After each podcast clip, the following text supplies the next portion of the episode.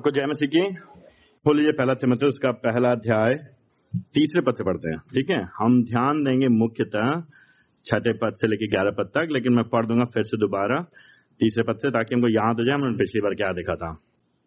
जैसे मैंने मसीदोनिया जाते समय तो एफएसएस में रहने का आग्रह किया था अब भी वहीं रहे। जिससे तू वहाँ कुछ लोगों को आदेश दे सके कि वे अन्य प्रकार की शिक्षा ना दें।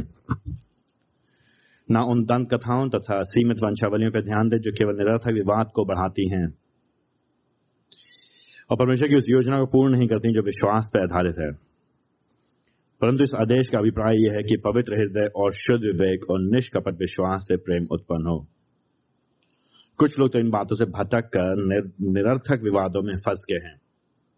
वे व्यवस्था के शिक्षक बनना तो चाहते हैं परंतु जो कुछ कहते हैं ना तो उसे और ना उन बातों को समझते हैं जिन्हें दृढ़ता पूर्वक कहते हैं।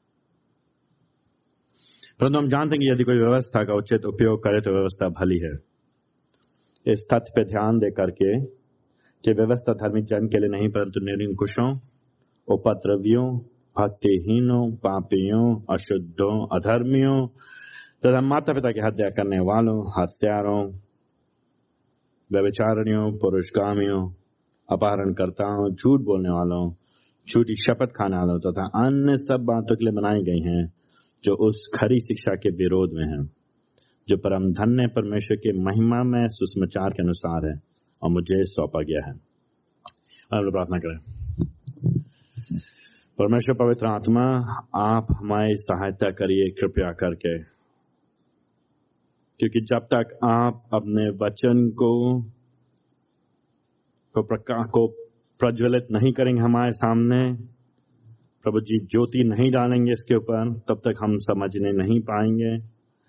परमेश्वर पवित्र आत्मा जब तक हमारे हृदयों को आप बदलेंगे नहीं, मनसा नहीं देंगे, इच्छा नहीं देंगे, इसके अनुसार चलने के लिए तब तक हम हट्टी बन करके हृदय कठोर रखे रहेंगे। लेकिन प्रभु जी, यीशु मसीह को महिमान्वित करने के लिए और परमेश्वर पिता को ऊँचे पे उठाने के लिए प्रभु जी, कृपया करके आप ऐसा करिए। हमसे बातचीत करें अपने वचन के द्वारा प्रभु जी, आप ऊँचे बैठाए जाए। मैं घटू यीशु मसीह के नाम से मांगते हैं। आमेन। आमेन। तो पिछली बार अगर आप पिछले सप्ताह यहाँ पे आए थे तो हम लोग ने बात किया था कि सच्चे, सच्ची शिक्षा का निडरता के साथ प्रचार करना चाहिए के साथ लोगों को बताना चाहिए। और उनमें तीन बातें हमने देखी थी कि सच्ची शिक्षा वचन पे आधारित है सच्ची शिक्षा परमेश्वर में प्रेम को बढ़ाती है और सच्ची शिक्षा परमेश्वर में विश्वास को बढ़ाती है। एक दूसरे के लिए प्रेम को बढ़ाती है और विश्वास को बढ़ाती है परमेश्वर में। तो इन तीन चीज़ों के बारे में बात किया था तो समस्या ये है कि जब हम लोग शिक्षा के बारे में बात करते हैं, सिद्धांतों के बारे में बात करते हैं तो अक्सर कई लोग होते हैं जिनको वो लगना है तो थोड़ा सा अनईजी अनकंफर्टेबल दूसरे शब्दों में, हिंदी में। अच्छा नहीं लगता है। थोड़ी सी उलझन होने लगती है। थोड़ी सी क्यों बात कर रहे हैं इनके बारे में? क्योंकि सालों साल से ये हम लोग बताया गया कि डॉक्टर डिवाइड सिद्धांत जो है तोड़ लाते हैं, लोगों में बिखराव लाते हैं, है ना? लेकिन यीशु मसीह जीसस यूनाइट यीशु मसीह हमें जो है, एक करते हैं। तो सिद्धांतों के बारे में मत बात करिए आप। आपने सिद्धांतों को अपनी जेब में रखिए अपने बक्से में बंद कर लीजिए आप, अपनी शिक्षाओं को। यीशु मसीह के बारे में बात करिए। समस्या यह है कि किस यीशु की बात करेंगे हम लोग? किस यीशु की? और हम कैसे जानेंगे वो यीशु कौन है? और हम कैसे जानेंगे वो यीशु कह क्या रहा है? बहुत लोग दावा करते हैं ना सत्य का। बहुत लोग दावा करते हैं सच्चाई का। बहुत लोग दावा करते हैं सत्य के गुरु होने का। बहुत लोग दावा करते हैं सत्य का प्रचार करने का। तो हम कैसे जानेंगे कौन क्या कर रहा तो उसको जानने के लिए ही हमें वापस वचन क्यों जाना पड़ेगा। और यही बात पॉलुस लगभग 2000 साल पहले से भी कहा था कि सब लोग जो आते हैं और वचन का प्रचार करते हैं, ये मत समझो वो लोग वास्तव में वचन का प्रचार कर रहे हैं। क्योंकि सब लोग जो कहते हैं, मैं परमेश्वर की तरफ़ से हूँ, ज़रूरी नहीं है परमेश्वर की तरफ़ से दिखने में बहुत लग सकता है। पिछली बार मैंने दो नोटों का उदाहरण दिया हमने कहा था, असली पचास का नोट और नकली पचास के नोट दिखने में लगभग एक जैसे हैं। बड़ा ही मुश्किल है फ़र्क करना। लेकिन असली असली होता है, नकली नकली होता है। असली की कीमत है, नकली की कीमत नहीं है। बल्कि नकली की वजह से जाल साज किया हुआ, जाल साजी की वजह से जो जो पैसा हमारे सामने है, उसकी वजह से हो सकता है हमको जेल भी हो सकती है। कई बार लोग एकता के बारे में, प्रेम के बारे में इतना बात करते हैं और प्रेम और एकता के चक्कर में सत्य को किनारे करना चाहते हैं। प्रेम होना चाहिए, हमें आपस में प्यार करना चाहिए, ये सारी बातें भूल जानी चाहिए नहीं। सत्य, प्रेम हम किस आधार पर करेंगे? प्रेम हम सच्चे मसीह के आधार पर करेंगे, प्रेम हम सच्ची शिक्षा के आधार पर करेंगे। ठीक है? एकता हमारे सच्चे मसीह के आधार पे होगी, एकता हमारी सच्चे शिक्षा के आधार पे होगी। मैं आपको एक जल्दी से उदाहरण देता हूँ, फिर उसके बाद हम लोग कूद पड़ेंगे इसमें। जो जो जो झूठे शिक्षक होते हैं, वो मानो इसके समान होते हैं। जो गलत शिक्षाओं का प्रचार वो मानो समान सफ़ेद रंग का कबूतर, सफ़ेद रंग के कबूतर, दिखने में अच्छे लगते हैं। सब लोग उनको प्यार करते हैं। उनके घरों पे आएँगे तो लोग उनको ब्रेड का टुकड़ा तोड़ के, रोटी का टुकड़ा तोड़ के देंगे खाने के लिए, खिलाने के लिए। तो एक कबूतर बहुत दिनों से ध्यान से देख रहा था एक एक कौआ बहुत दिनों से ध्यान से रहा है। ये जो कबूतर है, सफ़ेद रंग के कबूतर, इनको जो है, सब लोग खाना देते हैं। सड़क के बीच में बैठे हैं, लोग दाना आके डालते हैं। हम जैसी जाते हैं उनके घर के पास और काव काव करते तो पत्थर लेके दौड़ा लेते हैं उनको। अजीब समस्या है। तो वो कबूतर की तरह कूदने की, फुदकने की कोशिश करा काम नहीं चला। कबूतर की तरह बोलने की कोशिश किया, बोल ही नहीं सकता। तो उसके दिमाग में आया एक आइडिया उसने कहा, एक काम करता हूँ। कहीं आग जलने के बाद ढेर सारी सफ़ेद राख रखी हुई थी। उसने कहा हाँ आइडिया मैं कबूतर के सामान बन जाऊँगा। तो गया, खूब लोटा खूब लोटा, खूब लपेटा हमने आपको राख से। अब दिखने में सफ़ेद हो गया। ठीक है? दिखने में सफ़ेद हो गया और फिर गया वो लोगों के बीच में फुदकने की कोशिश किया। उसके फुदकने से दो सेकंड के बाद जैसी मुँह खोला, लोगों को मालूम चल के वो है क्या चीज़। ज़्यादा देर नहीं लगी। दूसरी बात मानसून का सीज़न था, पानी बरस गया। तो बेचारे जो रही सही, जो मेहनत की थी, वो दो मिनट में बराबर हो गई। अच्छा कबूतर के समान कौआ के लिए बनना मुश्किल था और कौआ का पता चल जाना आसान था, क्योंकि जैसी बोला, खुल गई आवाज़, जैसी पानी बरसा, रंग उतर गया झूठे शिक्षकों को पता करना बड़ा मुश्किल होता है। और दूसरी समस्या ये होती है कि झूठे शिक्षकों की शिक्षा के अनुसार अगर उसके समस्या ये है कि उसे कई नुकसान होते हैं। जो आज का स्थल है, जो आज का स्थल, पहला तिमुतस, उसका पहला अध्याय, उसके छह पद से लेकर के ग्यारह पद में हम कुछ बातें देखेंगे। हम ये प्रश्न देखने का, इस प्रश्न का उत्तर देने का प्रयास करें कि जो झूठे शिक्षकों की झूठी शिक्षा होती है, उसका परिणाम क्या होता है?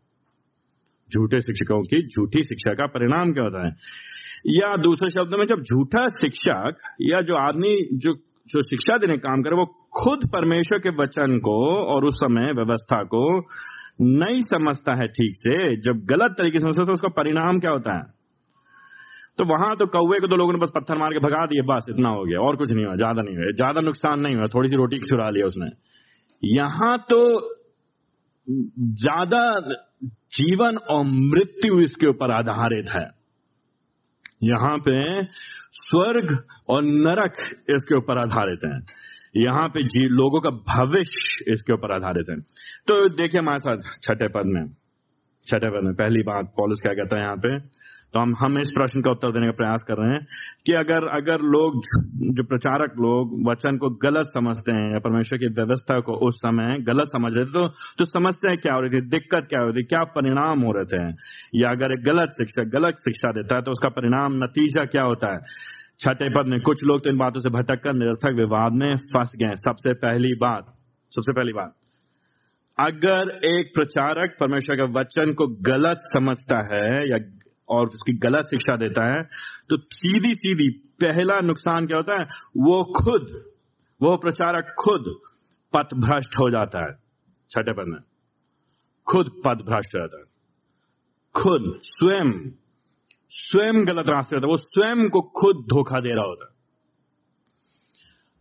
यहाँ पे देख रहे हैं क्या हो रहा है? ये ये जो जो शिक्षक लोग हैं, जब ये लोग शुरू कर रहे हैं तो ये सोच के नहीं शुरू कर रहे कि हाँ हाँ मैं गलत शिक्षा दूँगा और मैं लोगों को धोखा दूँगा और मैं खुद भी धोखा खाऊँगा। ये सोच के नहीं चल रहे हैं लोग। ये इनका उद्देश्य नहीं है, ज़रूरी नहीं इनके दिमाग में चलना है। लेकिन ये लोग वचन जब ठीक से नहीं समझने पा रहे हैं, और वो हम आगे चल के देखेंगे। वचन का लागूकरण नहीं कर रहे हैं सही से, वो भी हम आगे देखेंगे। तो परिणाम तो होता है, उसे कई चीज़ें हैं। कई चीज़ें और पिछली बार हमने कहा जो पाँचवें पद में बात करता ना कि तीन चीज़ें पवित्र हृदय शुद्ध विवेक और निष्कपट प्रेम विश्वास नहीं है इनके पास। ये तीन चीज़ें नहीं है। इन, इनका जो हृदय है वो पवित्र नहीं है इनके हृदय में ही गलती है कपट है। ये सेवा का काम ही कपट से होकर के कर रहे हैं। उद्देश्य ही गलत है इनका। इनके पास विवेक नहीं। विवेक जो बताता है गलत और सही क्या है, जो सिखाया गया है हमें, बचपन से जो शिक्षा दी है जो परमेश्वर ने हमें, हमारे अंतरात्मा में एक एक अंग दिया है विवेक, जो हमारी सहायता करता है और कंपस के समान या रास्ता दिखाने के रास्ता दिखाने काम करता है, वो इनका काम नहीं कर रहा है, वो बेकार हो गया इनके। और इनका जो विश्वास है, ये धोखे वाला विश्वास है। इनका सच्चा विश्वास नहीं है। ये जानते ही नहीं कौन है यीशु मसीह, क्यों विश्वास करें यीशु मसीह? इनका उद्देश्य गलत है। इन्हीं इन्हीं की वजह से ये लोग, इनका हृदय, इनका विश्वास, इनका जो पाँचवें पद में हम लोग पिछली बार देखा था, हमने थोड़ा सा ज़्यादा समय नहीं व्यतीत किया था, इसलिए मैं थोड़ा बता रहा हूँ ये सब गड़बड़ हो चुका है। ये सब घूम फिर के जाएँगे तो परमेश्वर के वचन को ना समझने की वजह से। है थोड़ा सा अगर आप एक कदम पीछे आएँगे, फिर एक कदम पीछे हटेंगे, एक कदम पीछे हटेंगे, क्यों हो रहा है ये सब? क्यों खराब है इनका हृदय? क्यों खराब है विवेक? क्यों खराब है इनका विश्वास? क्या हो गया? है प्रेम क्यों नहीं उत्पन्न हो रहा है इनके हाँ? आ, ठीक है, वचन को नहीं ठीक से समझ रहे हैं, वचन को ठीक से सिखा नहीं रहे हैं, और परिणाम स्वरूप छठे पद में यह लोग खुद पथ भ्रष्ट हो गए खुद गलत मार्ग पे चले गए इनका रास्ता गलत हो गया है, इनका जीवन गलत हो गया है, इनके चाल चलन गलत हो गए हैं। परमेश्वर का वचन छोड़ दिया इन्होंने। अपनी बुद्धि लगा रहे हैं लोग। परमेश्वर वचन इस्तेमाल तो करते हैं, दावा तो करते हैं परमेश्वर का वचन इस्तेमाल करने का, लेकिन उसको अपने भले के लिए, अपने फ़ायदे के लिए या अपने को ऊँचा उठाने के लिए कर रहे हैं।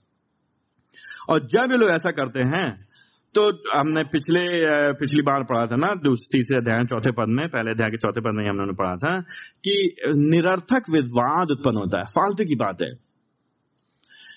जिन बातों से कोई हमारा फ़ायदा नहीं है, आत्मिक फ़ायदा।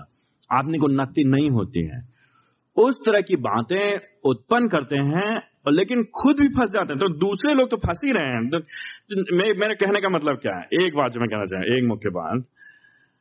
जब गलत शिक्षक लोग गलत शिक्षा देते हैं तो अंततः यद्यपि दूसरों को नुकसान होता है लेकिन वह स्वयं गलत राह पे जा चुके होते हैं स्वयं पथ भ्रष्ट हो चुके हैं स्वयं फंस चुके होते हैं। विवादों में अपनी मर्ज़ी के क्योंकि अलग अलग विषयों के ये आम, क्या एक्सपर्ट ये विशेषज्ञ अपने आप को ज़ाहिर करना चाहते हैं। ये ज़ाहिर करना चाहते हैं कि ये सब कुछ जानते हैं उन विषयों के बारे में। तो बड़े ही दावे के साथ समझाने का प्रयास करते हैं। लेकिन समस्या यह है कि इन बातों में कोई फ़ायदा नहीं। यही बात छोटे पन्ने पर पॉलिस कहना चाह रहे हैं इन लोगों के बारे में। तो अच्छा पहली बात जो मैं बताना चाहा था, जो मेरे हिसाब से यहाँ पे पॉलिस हमको सावधान करना चाहता है, कहना चाहता है, ना सिर्फ़ प्रचारक लोग पथ भ्रष्ट होते हैं, लेकिन दूसरी बात, सातवें और आठवें पद में, सातवें और आठवें पद में। दूसरी बात, लोग भी भ्रमित होते हैं। तो प्रचारक तो भ्रष्ट हो ही गए हैं पदभ्रष्ट लेकिन लोग भी लोग भी भ्रमित होते हैं। लोग लोग गलत रास्ते पे चले आते हैं। लोग को समझ में नहीं आता हो क्या रहा है। लोग परमेश्वर के वचन के बारे में सही शिक्षा नहीं पाते हैं। लोग परमेश्वर की व्यवस्था के बारे में सही ज्ञान नहीं पाते हैं। और लोग परमेश्वर की व्यवस्था और वचन के बारे में सही ज्ञान ना पाने के कारण परमेश्वर के चरित्र के बारे में सही विचार नहीं रख पाते हैं। मेरी बात समझ नहीं समझ? ये सब चीज़ें जुड़ी हुई एक दूसरे से। अलग नहीं है अगर लोग जानेंगे नहीं परमेश्वर क्या कह रहा है अपने वचन में, क्यों कह रहा है, किस लिए कह रहा है, और उनके उनके संदर्भ में, व्यवस्था में क्या कह रहा है परमेश्वर, क्यों कह रहा है, किस लिए कह रहा है, कैसे कह रहा है, अगर लोग नहीं समझेंगे उस बात को तो लोग उसका तो तो लोग क्या समझेंगे दूसरे शब्द में, वचन के द्वारा व्यवस्था परमेश्वर क्यों इस्तेमाल कर अपने बारे में बताने के लिए ना। पुराने नियम में व्यवस्था अभी हम व्यवस्था के बारे में थोड़ा और बात करेंगे। पुराने नियम जो वचन है व्यवस्था है उसके द्वारा परमेश्वर अपने बारे में लोग बता कि मैं हूँ कौन? कौन हूँ मैं? तो जब उसके अगर गलत वचन का अर्थ लगाया जाएगा तो परमेश्वर के चरित्र और परमेश्वर के बारे में लोगों के गलत समझ होगी। और तो दूसरी जो बात मैं कहना चाह रहा हूँ मेरे हिसाब से सातवें आठवें में चल रही है कि लोग भ्रमित होंगे। क्यों? हो क्या रहा? दिक्कत क्या है यहाँ पे? ये लोग ये जो, जो शिक्षक हैं पॉलिस जो यहाँ पे बड़ा ही व्यंग्यात्मक कटाक्ष का इस्तेमाल करता है, देखिए यहाँ पे।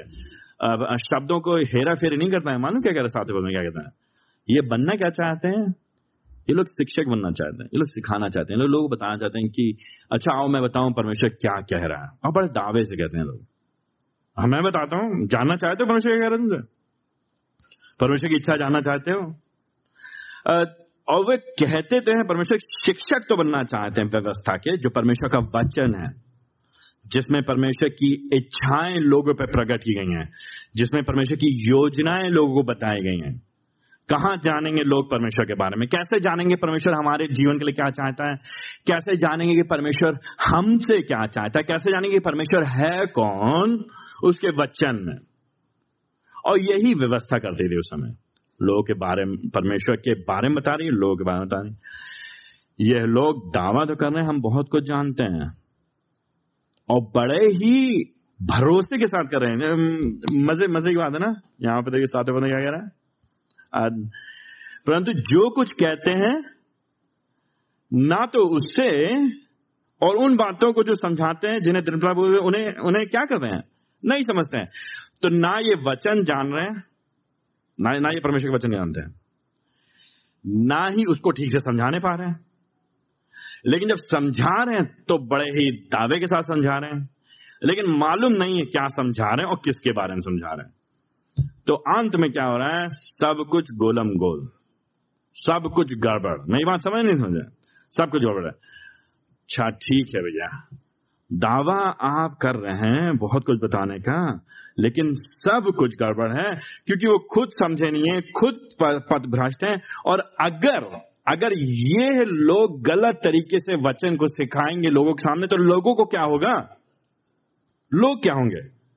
लोग अपने आप सही रास्ते पे चलने चलेंगे क्या? अगर शिक्षक गलत शिक्षा देगा तो लोग क्या होंगे? लोग भी भ्रमित होंगे, लोग भी पथ भ्रष्ट होंगे, खुद तो पथ भ्रष्ट हो गए खुद तो विवाद में फंस गए खुद तो भटक गए हैं सही बातों से। पवित्र हृदय, शुद्ध विवेक, निष्कपट विश्वास से स्वयं तो भटक चुके हैं। स्वयं ये परमेश्वर पे, इनका इनके परमेश्वर के वचन पे के सही तरीके से इसका इनका ये व्याख्या नहीं करते हैं।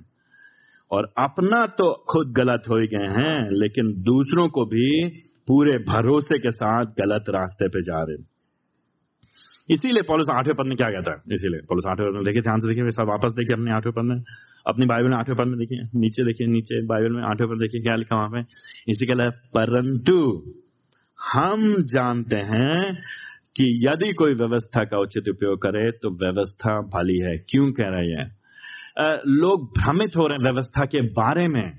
लोग गलत विचार बन रहे हैं व्यवस्था के बारे में। लोग, क्योंकि ऐसा प्रतीत हो रहा है, ये लोग व्यवस्था के बारे में कई चीज़ सिखा रहे हैं, जो भी सिखा रहे हैं, लोग अब हम ज़्यादा भले ही आप नहीं समझे, इतना आप जान सकते समझ सकते हैं कि लोग सोचेंगे, अरे, परमेश्वर का वचन या तो बड़ा कठिन है, या तो बड़ा कठोर है, या तो बड़ा भारी है, या तो बड़ा दबाने वाला है।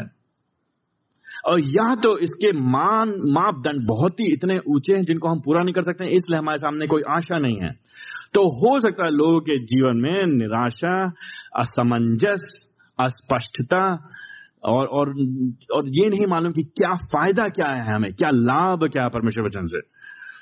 तो पॉलोस कहना चाह रहा है, भाई, अगर ये गलत शिक्षक लोग वचन का सही तरीके से उपयोग नहीं करेंगे, सही शिक्षा नहीं देंगे तो लोग तो वो खुद बद भ्रष्ट होंगे ही होंगे, लेकिन जो लोग हैं, वे लोग भी गड़बड़ी पड़ जाएँगे। वे भी व्यवस्था के बारे में हो सकता है, गलत विचार करेंगे। इसीलिए पॉलिस इस बात कहना देखो व्यवस्था को ना मैं नकार रहा हूँ, ना मैं कह रहा हूँ व्यवस्था ज़रूरी नहीं है, लेकिन व्यवस्था अत्यंत है, अच्छी है, भली है, हम लोग के लिए उपयोगी है। अच्छा ठीक है। ना सिर्फ़ अभी हम व्यवस्था के बारे में वापस घूम करके आएँगे, फिर हम बात करेंगे, और व्यवस्था है क्या चीज़? तो थोड़ी देर हमारे साथ संयम रखिएगा। तीसरी बात तीसरी बात। लोग भ्रमित क्यों होते हैं? लोग के विचार गलत क्यों होते हैं? क्योंकि ये दावे बहुत करते हैं, इनको खुद नहीं मालूम है। लेकिन समस्या आज मेरे हिसाब जो मुख्य बात यहाँ पे चल रही है, जो ये थोड़ा बड़ा ही, थोड़ा सा हल्का सा विकट स्थल है, लेकिन अगर आप लगे रहेंगे हमारे साथ तो समझ आएगा। जो मुख्य बात यहाँ पे हो रही है, पॉलिस तीसरी बात बताता है, चक्कर यह है कि वचन का गलत लागूकरण हो रहा है। तीसरी बात समस्या, तीसरी दिक्कत, तीसरा नुकसान। वचन का लगत क्यों क्यों लोग भ्रमित हो रहे हैं? क्यों लोग गड़बड़ पड़ रहे हैं? क्यों लोग कुछ समझ में नहीं आ रहा हो कह रहा है? क्योंकि सही तरह से लागू नहीं किया रहा वचन को। जो वचन का उद्देश्य है, वो उद्देश्य नहीं पूरा हो रहा है। कुछ और का तो अब हथौड़े का काम है, कील को मारना तो, तो वो ठीक है लेकिन अब हथौड़े से ले आकर के आप शीशे को तोड़ेंगे में ठोकेंगे तो क्या होगा? जिसका जो काम है उसको उसके लिए उपयोग होता है। चाकू का काम है सब्जियों काटना लेकिन चाकू से अगर आप बच्चों के बाल काटेंगे कुछ और करेंगे तो क्या होगा उससे? मेरी बात समझ नहीं जो जिस उपयोग के लिए है जो वस्तु जिस उपयोग के लिए है वो उसके लिए क्या है? तो व्यवस्था का जो सही संदर्भ में जो उपयोग है, वो करना चाहिए। लेकिन जो लोग नहीं कर रहे हैं सही उपयोग, उसके वजह से समस्या हो रही है। इसीलिए इसीलिए नवे पद में, इसीलिए नवे पद में पॉलुस क्या कहता है? इस तथ्य पे ध्यान दे करके कि व्यवस्था धर्मी जन के लिए के लिए नहीं। अच्छा अब हमारे साथ थोड़ा सा समय व्यतीत करिए बाप। अब इससे पहले हम आगे बात करें, हम बात करते हैं। व्यवस्था व्यवस्था व्यवस्था, कितनी बार आ चुकी व्यवस्था? कितनी बार आ चुकी व्यवस्था? सातवें पद में व्यवस्था, आठवें पद में दो बार व्यवस्था, नवे पद में व्यवस्था। ये व्यवस्था है क्या चीज़? क्या है ये व्यवस्था? और ये व्यवस्था बहुत महत्वपूर्ण है, क्योंकि इसी पे सब कुछ चल रहा है, सब कुछ दौड़ रहा है। तो हम व्यवस्था व्यवस्था व्यवस्था व्यवस्था व्यवस्था बोल रहे हैं, आप लोग समझ में आ रहा है व्यवस्था है क्या चीज़? व्यवस्था क्या है? तो व्यवस्था व्यवस्था शब्द का मतलब क्या होता है? होता क्या है? अगर आप, कभी भी आप कोई शब्द को शब्द को डिक्शनरी खोलेंगे तो कोई एक शब्द देखेंगे तो उस शब्द के कई कई मतलब होते हैं ना? कई मतलब होते हैं। तो हम ये नहीं कहते हैं कि अच्छा इस शब्द का मतलब ये सारे मतलब हैं, और जब भी हम किसी वाक्य में इस्तेमाल कर रहे हैं तो हमें संदर्भ में सोचना पड़ेगा किसकी बात हो रही संदर्भ हमको बताएगा संदर्भ कॉन्टेक्स्ट संदर्भ हमको बताएगा उस शब्द का मतलब क्या है तो हमें हमारे एक टीचर थे हमें बहुत पहले उन्होंने हमको एक बात सिखाई थी जो हमारे दिमाग में बैठ गई है एक शब्द का अर्थ the meaning of word is not in itself but not even in a sentence, not even in a paragraph, but the whole pericope, whole, whole, whole स्थल अच्छा um, किसी भी शब्द का मतलब अर्थ, उसके स्वयं के शब्द में ज़रूरी नहीं पाया जाता, और वो हो सकता है भले वाक्य में भी ना पाया जाए हो सकता है पूरे दो तीन लाइनों में भी ना पाया जाए, लेकिन पूरे स्थल में क्या हो रहा है, पूरे आगे पीछे क्या चल रहा है, तभी हम वास्तव में जान सकते हैं उस शब्द का मतलब क्या है। मेरी बात समझ नहीं आग लग गई, आग लग गई। आपने बोल दिया आग लग गई। अब आग लगे मतलब आग लग गई। आग लगेगी मतलब आग लग गई। कोई आया था प्रचारक, उसने आग लगा दी, आग लग गई। जोश चढ़ा दिया। ये भी तो हो सकता है कि नहीं लगे मेरी बात समझ नहीं समझ अरे आग लग गई। क्या? तो वहाँ पे खाना बना था वहाँ पे आग लग गई। या कोई बोलने वाला इतना बढ़िया था, या गाने वाला इतना अच्छा था कि आग लग लोगों के अंदर जोश आ गया। मेरे कहने मतलब समझ रहे नहीं समझ एक ही शब्द का संदर्भ बताएगा। मतलब क्या है? संदर्भ को देखना पड़ेगा, आगे पीछे देखना पड़ेगा, तभी समझ में आएगा। तो ये तो हो गया एक पार्ट ठीक है। लेकिन यहाँ पे क्या तो व्यवस्था है क्या? तो व्यवस्था एक प्रक्रिया है, एक प्रणाली है, नियम है, कानून है, तरीके हैं, ये सब है, ठीक है। लेकिन यहाँ पे पॉलोस तिमथिस में जिस व्यवस्था की बात कर रहा है, वो बात कर रहा है पुराने नियम की व्यवस्था की, पुराने नियम। पुराना नियम क्या है? परमेश्वर का वचन जो यीशु मसीह के आने से पहले हमको दिया गया विशेष तौर से ठीक है? और उस व्यवस्था में जो मूसा के द्वारा, मूसा परमेश्वर का एक जन था, एक सेवक था, मूसा ने हमको कुछ बातें बताई, ठीक है? मूसा परमेश्वर का सेवक, उसने आ करके परमेश्वर के चरित्र को हम पे बताया, परमेश्वर की इच्छाओं के हम पे प्रकट किया और फिर हमको बताया कि हमारे सामने एक मापदंड है, उसके अनुसार हमें जीवन व्यतीत करना है। तो उस व्यवस्था जो हम पुराने नियम और विशेष तौर से पहले पाँच पुस्तकों में पाते हैं। तो जब पॉलिस यहाँ पे व्यवस्था शब्द का उपयोग कर रहे हैं तो इसका उससे मतलब है। और जिसको हम संक्षिप्त रूप से, जिसका सारांश है, जिसका सार, हम किसमें पाते पुराने नियम में? व्यवस्था का सारांश किस चीज़ में पाते हैं? पुराने नियम में? दस आज्ञा में पाते हैं, ठीक है? दस आज्ञा में। तो उनकी बात कर रहा है, पॉलिस, उनकी बात कर रहा है। तो अब अब जैसी जितनी बार तिमुतिस में यहाँ पे खास तौर से पहले अध्याय में पढ़ रहे हैं, व्यवस्था शब्द आ रहा है तो आपके दिमाग में क्या आना चाहिए? ओ ये बात कर रहा है मूसा की आज्ञाओं के बारे में और खास तौर से पहली पाँच पुस्तकें जिनको हम दस आज्ञा में देखते हैं, ठीक है? मैं बात समझ नहीं समझ आप लोग। अच्छा तो ये है व्यवस्था।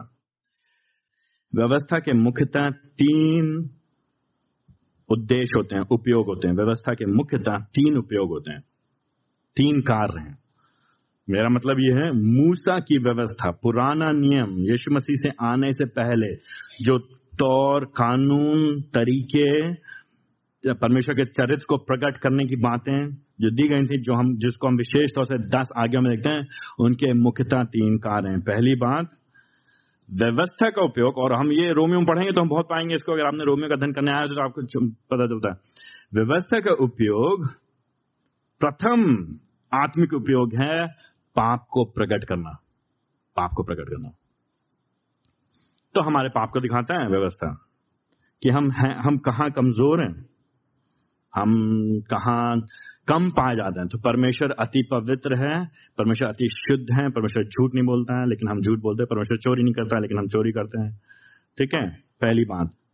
दूसरी बात, पुराने नियम में जो व्यवस्था दी गई थी, मूसा की जो नियम दिए गए थे, उनका उपयोग था समाज में समाज में जो गलत काम करने वाले लोग हैं, उनको नियंत्रण में रखना।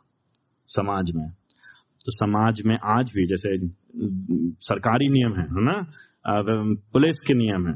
लोग चोरी ना करें लोग किसी के मकान पे कब्जा ना कर लें लोग किसी को परेशान ना करें किसी से मारपीट ना करें। तो उसी तरह से व्यवस्था का भी यही काम था कि समाज में आ, समाज के उपयोग में गलत काम को या गलत कार्यों को नियंत्रण में रखने के लिए दिखाने के लिए। और तीसरी बात थी तीसरी बात थी कि व्यवस्था के द्वारा जो परमेश्वर का, की जो इच्छा है हमारे जीवन के लिए, कैसा जो परमेश्वर चाहिए उसके अनुसार हमें जीना। तो पहला दिखाता हमारे पाप को, दूसरा दिखाता समाज में कैसे गलत काम को रोक करके रखना है, उसमें रोकने का काम करना तीसरा है, परमेश्वर के चरित्र के अनुसार हमें जीना, हमारे, हमारा जीवन कैसा होना चाहिए। परमेश्वर की इच्छा हमारे जीवन में दिखाई देनी चाहिए। तो ये तीन काम है। यहाँ पे जो बात हो रही है, आठवें, नवे, दसवें पद में, व्यवस्था का। आप लोग क्या सोचते हैं? क्या दर्शा रहा है? व्यवस्था का क्या, किस तरह से उपयोग किया जा रहा है यहाँ पे? व्यवस्था का किस तरह से उपयोग किया जा रहा है? तो पहली बात तो हो गया पाप को दर्शाने के लिए। दूसरी बात हो गया, समाज में किस किस तरह के लोग हैं या समाज में पाप में नियंत्रण कैसे होना चाहिए, उसके ऊपर अंकुश कैसे लगाना चाहिए, कैसे लग सकता है? और तीसरी बात, परमेश्वर के चरित्र को दर्शाने के ताकि हम उसके समान हो सके। तो हमारी गलती, समाज में अंकुश, परमेश्वर के चरित्र यहाँ पे जो व्यवस्था के उपयोग पॉलिस कर रहा है, पॉलिस नवे पद में कहता है, व्यवस्था धर्मी जन के लिए नहीं तो धर्मी जन कौन है? कौन है धर्मी जन? दूसरा प्रश्न। तो पहले बात हमने व्यवस्था देखी। आशा कुछ समझ में आएगा व्यवस्था क्या है? व्यवस्था इतना समझ सकते हैं, परमेश्वर की नियम, जो पुराने नियम में मूसा के द्वारा प्रकट किए गए इतना। ठीक है? व्यवस्था क्या है? यहाँ पे पॉलुस तिमथस को जब लिख रहा है तो पुराने नियम में मूसा के द्वारा प्रकट किए गए परमेश्वर के नियम विशेष तौर से दस आ गया में। पहली बात। दूसरी बात। तीन तरीके हैं व्यवस्था के उपयोग होने का तीन कार्य है व्यवस्था का। ठीक है? पहला कार्य है हमारे पाप को दर्शाना, दूसरा है समाज में पाप को नियंत्रित करना, तीसरा है परमेश्वर के चरित्र को दिखाना। तो यहाँ पे क्या हो रहा है? यहाँ पे उसको समझने की कौन सा तीनों में से उपयोग है हमारे लिए? उसको समझने के लिए हमको और आपको समझना है, ये धर्मी है कौन? विश्वासी लोग। अच्छा ठीक है। तो पॉलिस जब नवे पद में कह रहा है कि ये तथ्य पे हमें ध्यान रखना है कि व्यवस्था धर्मी जन के लिए नहीं है। तो व्यवस्था धर्मी जन के लिए नहीं है। तो पुराना नियम मूसा की व्यवस्था। अब हम इसे और स्पष्ट नहीं हो सकते। दस आज्ञाएँ। एक मायने में। धर्मी लोगों के लिए नहीं है। तो क्या कह रहा है पॉलिस? क्या कह रहा है? कौन है धर्मी जन? कौन है धर्मी जन? अच्छा ठीक है धर्मी जन के लिए नहीं है, लेकिन किसके लिए? है अब एक के बाद एक देखते हैं। निरंकुशों के लिए? निरंकुश मतलब? जिनके ऊपर अंकुश जो नियंत्रण में नहीं रहते हैं। बवाली लोग। बवाल करने में जिनको बहुत पसंद है। ये उनका खाना पीना ही है। रिबेलियस हाँ ठीक है, धन्यवाद अंग्रेज़ जी बहुत बहुत धन्यवाद। विद्रोही लोग। जो उपद्रवी हैं, जो उपद्र, जिनको जिनको पंगा लेने में अच्छा लगता है, यही उनकी यही उनकी दिनचर्या है। अनाज्ञाकारी हैं, अनाज्ञाकारी। जितना हो सके उतना ये लोग व्यवस्था को तोड़ सकते हैं। चाहे सरकारी हो, सामाजिक हो, परमेश्वर की जो भी हो। ये ये उस तरह के लोग हैं जो लोग क्या कहते हैं, नियम से क्या लेना देना है मेरा? नियम से कोई डरता है? कानून बनता किस लिए? तोड़ने के लिए। ये उस तरह के लोग हैं। अच्छा ठीक है। भक्तिहीनों के लिए। कौन है परमेश्वर? परमेश्वर से मेरा कोई लेना देना नहीं है। भक्ति क्या होती है? ये भक्ति कमज़ोर लोगों के लिए। जो जीवन में कुछ नहीं कर सकते उनके लिए। पापियों के लिए। जो खुलेआम परमेश्वर की व्यवस्था, नियम अपने लिए जी रहे हैं लोग। उस तरह के। ये अशुद्धों के लिए जो पवित्रता क्या है, शुद्धता क्या है, उससे कोई मतलब नहीं है। परमेश्वर के पास ये लोग, अगर, और अगर परमेश्वर, पहली बात परमेश्वर को वास्ता नहीं रखता, अगर परमेश्वर के पास आते भी हैं ये लोग तो अपने तरीके के ईश्वर बना करके आते हैं उसके पास। अपनी मर्ज़ी के, अपने हाथ के, अपनी सोच विचार के। अशुद्ध अशुद्ध आराधना है इनकी। अधर्मी है। धार्मिकता से कुछ लेना देना नहीं है। ईश्वर से कुछ लेना देना नहीं है। सच्चाई से कुछ लेना देना नहीं है। अब आप देख रहे हैं किस तरह से वर्णन कर रहे हैं ये। तो माता पिता की हत्या करने वाले हथियार तो हत्या तो कर रही हत, एक होते हैं हत्यारे। हत्यारे खराब होते ही होते हैं। ठीक है? हत्यारे खराब होते हैं। समाज जानते हैं। किसी भी समाज में चले आएँगे दुनिया किसी कोने में चले आएँगे किसी भी जाति में चले आएँगे सब जानते हैं कि जो हत्या करता है वो खराब होता है। और खास तौर से किसकी हत्या कर रहे हैं? माता पिता की। तो भैया इस तरह का जन। और साथ ही साथ व्यवचारी अपनी पत्नी को छोड़ करके, किसी और से शारीरिक संबंध, विवाह से पहले विवाह के बाद पुरुषगामी अलग अलग आदमियों के साथ अपहरण करते हैं। ये लोग लोगों को पकड़ के बेचने वाले लोग हैं। ये लोग गुलाम बनाने वाले लोग हैं। ये दूसरों को छीनने वाले लोग, दूसरों की आज़ादी में हस्तक्षेप करने वाले लोग हैं। झूठ बोलने वाले हैं। सच्चाई से कुछ वास्ता नहीं है, लेना देना। झूठी शपथ खाने वाले, इन लोग को शर्म भी नहीं आती। शर्म नहीं आती इनके पास विवेक नहीं है। चाहे ये लोग चाहे कोर्ट में खड़े हों, न्यायालय में खड़े हो, चाहे जहाँ हो, इनको कोई दिक्कत नहीं झूठ बोलने में, झूठी शपथ लेने में। तो ये वो लोग हैं, नौ पद में, एक के बाद, एक के बाद जो बातें यहाँ पे पॉलुस कर रहा है सामान्य लोग ये बात नहीं कर रहा है। नहीं बात समझ लेंगे समझ दिन प्रति, प्रतिदिन के चलने वाले, आशा है, मेरी मेरी आशा है कि यहाँ पे कोई ऐसा नहीं आ, हो हो भी सकता है प्रभु प्रेम करता है दया करता है क्षमा करने तैयार है अगर ऐसा है दूसरी बात है। लेकिन सामान्य तौर पे इस तरह के लोग ज़रूरी नहीं हमेशा दिखाई दें हमारे आसपास। मतलब जिनकी दिनचर्या जिनकी आदत जिनकी सोच जिनके विचार इसी तरह के और कठोर पत्थर हो चुका है। इस तरह के ये उस तरह के लोगों की बात कर रहा अब आप अब आप वापस चलिए नौ पद में। फिर पॉलुस कह रहे हैं हमने पहले बताया था ना कि तीसरी बात क्या है, समस्या क्या है क्या दिक्कत क्या होती दिक्कत ये होती है जब इसका लागूकरण, व्यवस्था का, वचन का, शिक्षा का लागूकरण गलत तरीके से होता है। तो ये जो व्यवस्था है, ये जो नियम है परमेश्वर के पुराने नियम के, ये धर्मी जन के लिए नहीं है। ठीक है? अभी आप नहीं समझते धर्मी जन तो एक मिनट रुक जाइए। लेकिन किसके लिए? इस तरह के लोगों के लिए। जो लोग का जीवन पाप में लिप्त है, पाप में फंसा हुआ है। अच्छा सब तरह के लंबे चौड़े लिस्ट बनाने के बाद अंत में अंत में पॉलिस कहता है और उस खरी शिक्षा के विरोध में तो जिस पे भी मांगे तो जो भी है, फ़िलहाल फ़िलहाल जो भी है। अच्छा ठीक है। अब फिर वापस। तो मैंने आपसे पहले कहा था, अगर कोई व्यक्ति प्रचारक गलत संदेश देता है, गलत शिक्षा देता है, उसे दो तीन समस्याएँ सबसे पहली समस्या, वो खुद पदभ्रष्ट होता है।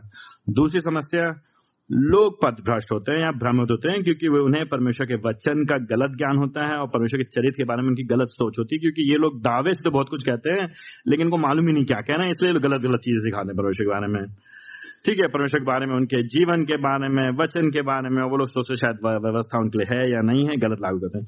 तीसरी बात जो हमने कही थी कि व्यवस्था का ये लोग गलत लागूकरण करते हैं, वचन का गलत लागूकरण करते हैं।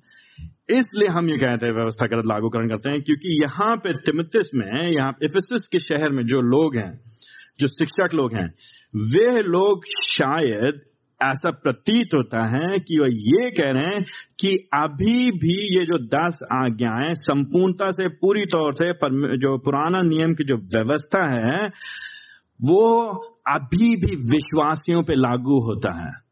किस मायने में? विश्वासियों पे लागू होता है, ज़रूर दो मायने में लागू होता है विश्वासियों पे। हमारे पाप को दर्शाता है, दूसरे मायने में दिखाता है हम कहा परमेश्वर के सामने कम है और हमें उनके समान होना है, वो दिखाता है। लेकिन सामाजिक नियंत्रण के मामले में, समाज में पाप के नियंत्रण मामले में हम पे लागू नहीं होता है। क्यों? और अब हम उसे, अब हम व्यवस्था के बोझ से मुक्त हो चुके हैं, आज़ाद हो चुके हैं। अब हमारे पास भार नहीं है। क्यों? क्योंकि हमें यीशु मसीह की धार्मिकता मिल गई है। अगर हम और आप पुराने नियम की व्यवस्था को संपूर्णता से, पूरी तरह से पालन करने का प्रयास करेंगे तो व्यवस्था को पालन करने के द्वारा, पूरी करने के द्वारा हम और आप कभी भी अपने उद्धार और मुक्ति को नहीं पा सकते। यहाँ पे धर्मी लोग, वे लोग हैं। जो लोग मुक्ति पा चुके हैं, छुटकारा पा चुके हैं, यीशु मसीह के शिष्य हैं, यीशु मसीह के पीछे चलना है। इसलिए पॉलिस कह रहा है, धर्मियों पे धर्मियों पे ये लागू नहीं होता। अच्छा यहाँ पे देखिए मेरे साथ देखिए, रोमियो उसका तीसरा अध्याय। रोमियो उसका तीसरा अध्याय। तीसरा अध्याय उसका इक्कीस पद। रोमियो तीसरा अध्याय इक्कीस पद। परंतु अब व्यवस्था से पृथक मतलब व्यवस्था से हटकर, मूसा की व्यवस्था से हटकर परमेश्वर की धार्मिकता प्रकट हुई है, जिसकी साक्षी व्यवस्था और नबी देते हैं। अर्थात परमेश्वर की वो धार्मिकता जो यीशु मसीह में विश्वास के द्वारा सब विश्वास करने वालों के लिए है। तेईस पद तेईस पद। इसलिए कि सबने पाप के परमेश्वर की महिमा से रहित हैं। वे उसके अनुग्रह से ही उस छुटकारे के द्वारा जो यीशु मसीह में सेत, मेत में क्या ठहरे जाते हैं? धर्मी ठहराए जाते हैं। अट्ठाईस पद में कूद करके। अब हम इस निर्णय पहुँचते हैं कि मनुष्य व्यवस्था के कामों से नहीं, वरन विश्वास के द्वारा धर्मी ठहराया जाता है। तो किस धर्म की बात पॉलिस कर रहा है पहले तिमोथियस में? तो एक मायने में हाँ व्यवस्था सबके लिए, एक मायने में व्यवस्था विश्वासियों के लिए भी, क्योंकि हमारे पाप को उजागर करते हैं परमेश्वर के चरित्र को दिखाते हैं और हमें कहाँ तक पहुँचना है।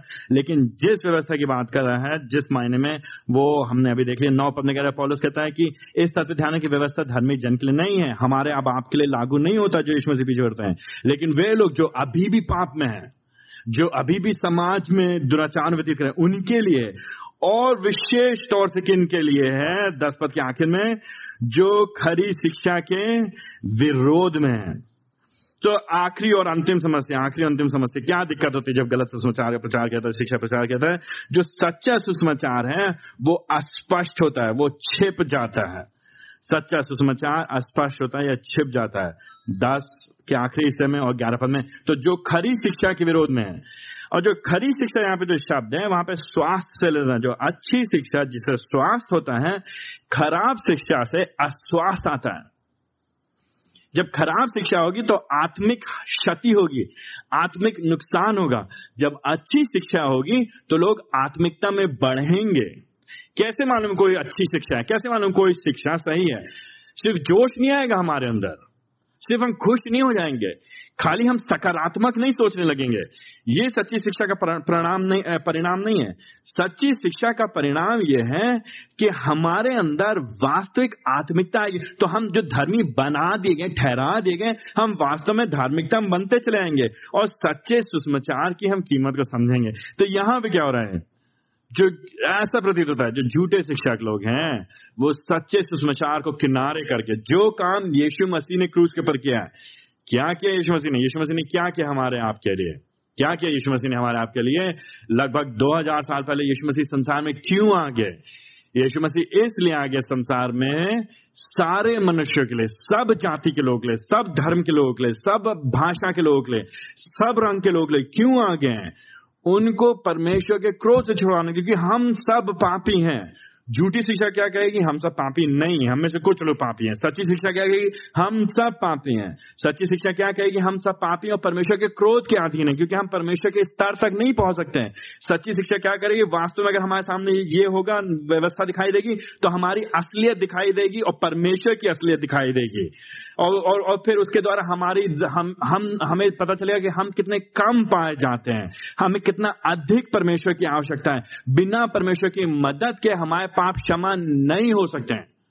मेरी बात समझ नहीं समझ सच्ची शिक्षा क्या दिखाई, झूठी शिक्षा ये करने में असफल होती है, ये बताने में असफल होती है कि परमेश्वर हमारा सृष्टि करता है और हमने विरोध किया, विद्रोह किया, अपने मर्ज़ी के अनुसार जीवन व्यतीत करना शुरू कर दिया।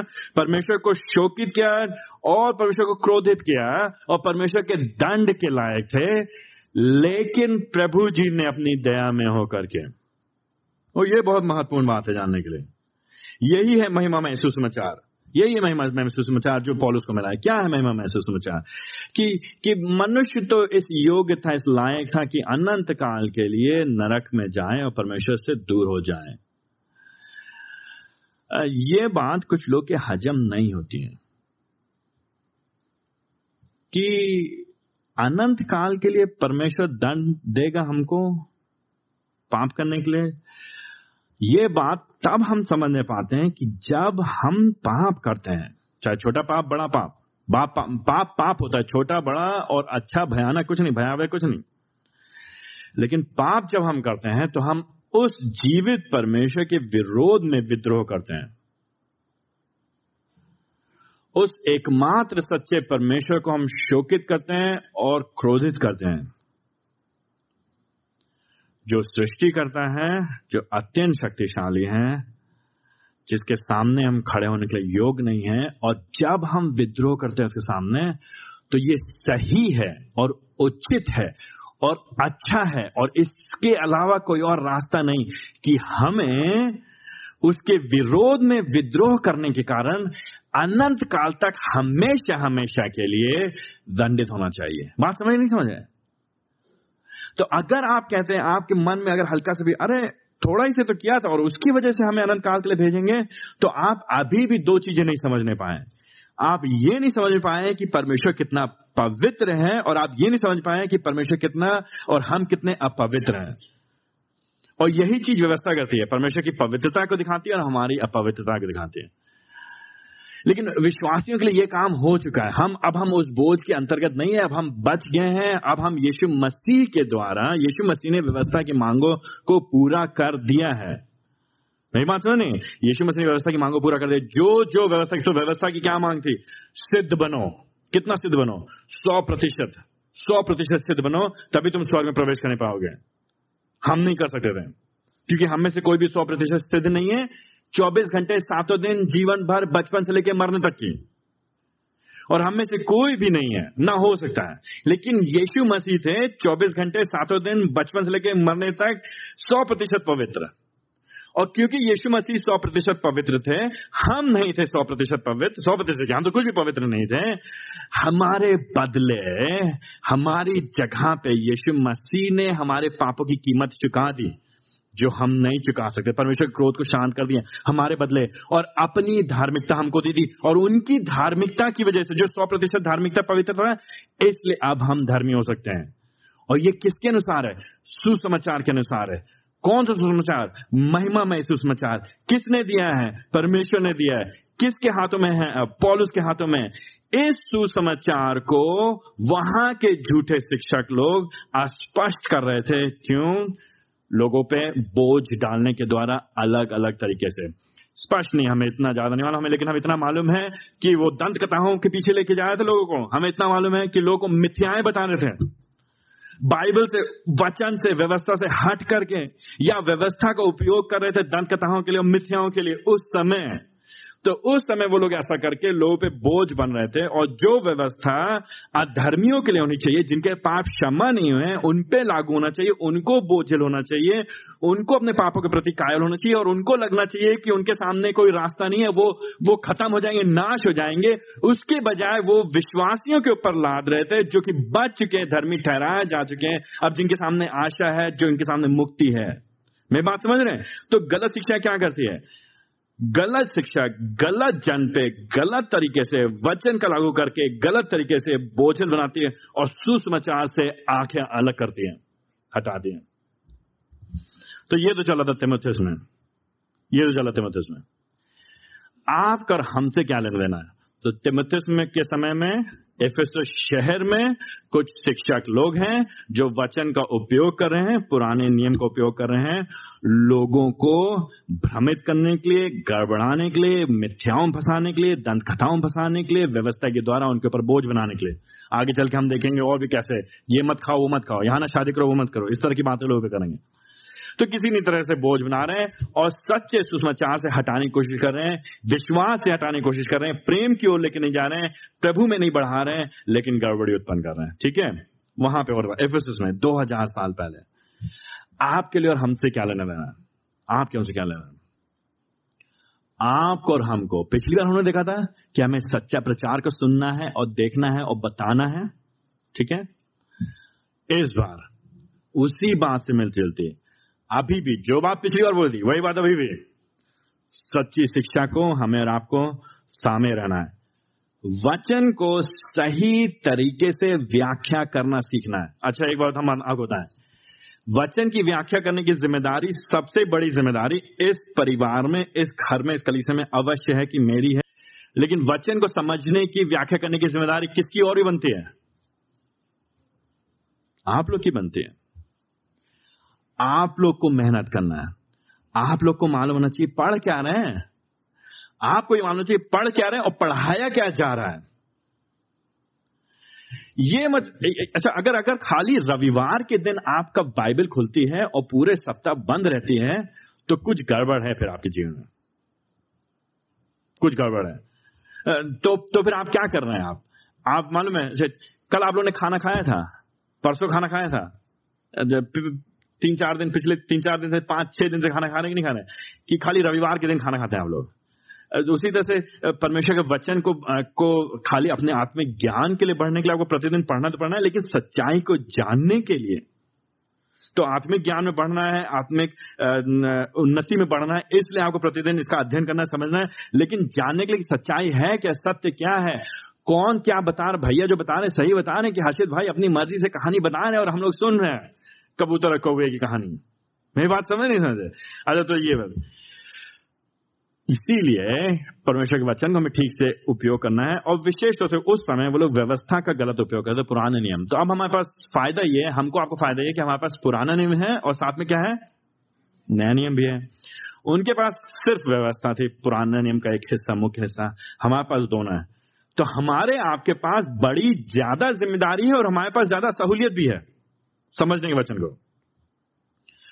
उस समय जो शिक्षक लोग थे, पुराने नियम को उपयोग कर रहे थे लोगों के ऊपर बोझ डालने के लिए, भार बनने के लिए, या और तरीके बताने के लिए कि अगर शायद तुम ऐसा करोगे या करोगे तो तुम्हारा उद्धार तुम पाओगे या बने रहोगे। बहुत सावधान रहिए, अगर आज भी शिक्षक लोग या मैं पुराने नियम का उपयोग करूँ, विशेष तौर से पूरी बाइबल का भी नहीं करना है और विशेष तौर से पुराने नियम का उपयोग करना है। लो पे बोझ बनने के लिए, भार बनने के लिए। ओ परमेश्वर के नज़दीक आना चाहते हो? तो एक काम करो, तुम्हें ये ये ये ये बलिदान चढ़ाने पड़ेंगे। या तुम्हारे जीवन में ऐसा ऐसा ऐसा हो जाएगा, तब उसी के बाद तुम परमेश्वर की संतान बनने पाओगे। या तुम मुक्ति पाना चाहते हो तो तुम्हें ऐसा ऐसा करना पड़ेगा। और अच्छा तो मुक्ति मिल गई। अच्छा तो अपनी मुक्ति को बना के रखना चाहते हो, अपने उद्धार को बना के रखना चाहते हो तो ये ये ये काम। विश्वास तो करोगे, ठीक है, विश्वास लेकिन ये ये काम करोगे, तब तुम्हारा उद्धार बना रहेगा। तो क्या होता है, बड़ी जल्दी हम व्यवस्थावाद या कानूनवाद में पड़ जाते हम नियमों के चक्कर में पड़ जाते हैं आजकल। ठीक है, हम यीशु मसीह विश्वास करते हैं यीशु मसीह पीछे चलते हैं, लेकिन साथ में हम ये नहीं खाएँगे, हम ये नहीं पियेंगे हमें ये नहीं पहनना है, हमें वहाँ नहीं जाना हमें ऐसा करना है। हम नियमों का ढेर लगा देते हैं।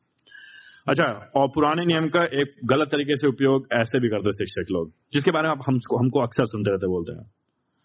पुराने नियम में जब बात की जाती थी तो अक्सर लोग बात किया करते क्या हगय हगय हम लोगों ने पढ़ा था, याद है? हगय में क्या था?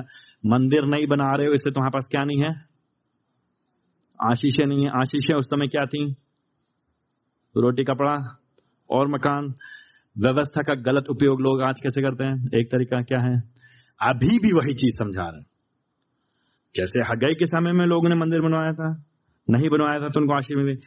आज भी अगर तुम परमेश्वर काम नहीं करोगे तो तुम्हें आशीष मिलेगी। लेकिन अगर परमेश्वर काम करोगे तो तुमको आशीष मिलेगी। क्या आशीष मिलेगी? नौकरी मिल जाएगी। तो गलत शिक्षा और कैसे तो परमेश्वर काम करे तो क्या करो? विश्वास का बीज बो। है ना? विश्वास का बीज बो। हज़ार रुपए दोगे तो दो महीने के अंदर अंदर दस हज़ार रुपए हो जाएँगे। मेरी बात समझ?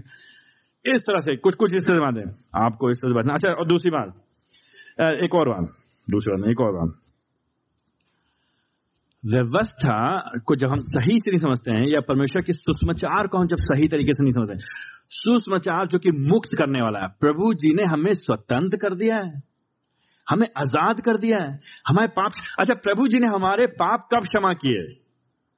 कितने लोग, कितने चर्चेस की सीढ़ियाँ, हज़ार सीढ़ियाँ जब आप चढ़ गए, उसके बाद आपके पाप क्षमा हुए। आपके वहाँ तब क्षमा या जब आपने बपतिस्मा ले लिया, पवित्र नदी ने, उसके बाद आपके पाप क्षमा हुए।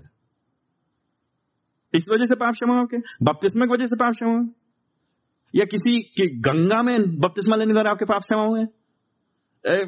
किसकी, कैसे पाप क्षमा आपके? विश्वास के द्वारा। और विश्वास के लिए क्या करना पड़ा आपको? क्या करना पड़ा? बहुत मशक्कत करनी पड़ी आपको? बहुत मशक्कत करनी पड़ी? बहुत मेहनत करनी पड़ी? किसने दिया विश्वास का दान आपको? अच्छा तो कितने पाप आपके क्षमा हो गए? कितने पाप क्षमा हो गए आपके सामने भूतकाल के? वर्तमान के? भविष्य के? कितने पाप क्षमा हो गए? सारे पाप। भूतकाल, वर्तमान भविष्य काल किसकी वजह से? सुसमाचार वजह से। हमने कुछ किया था। जब हम सुसमाचार को सही समझते और जब हम व्यवस्था को गलत समझते हैं तो हम क्या करते हैं? एक एक गलती हम क्या करेंगे? हाँ हाँ हाँ पाप क्षमा तो हो गए। ठीक है ठीक है ठीक है ठीक है, क्षमा हो गए।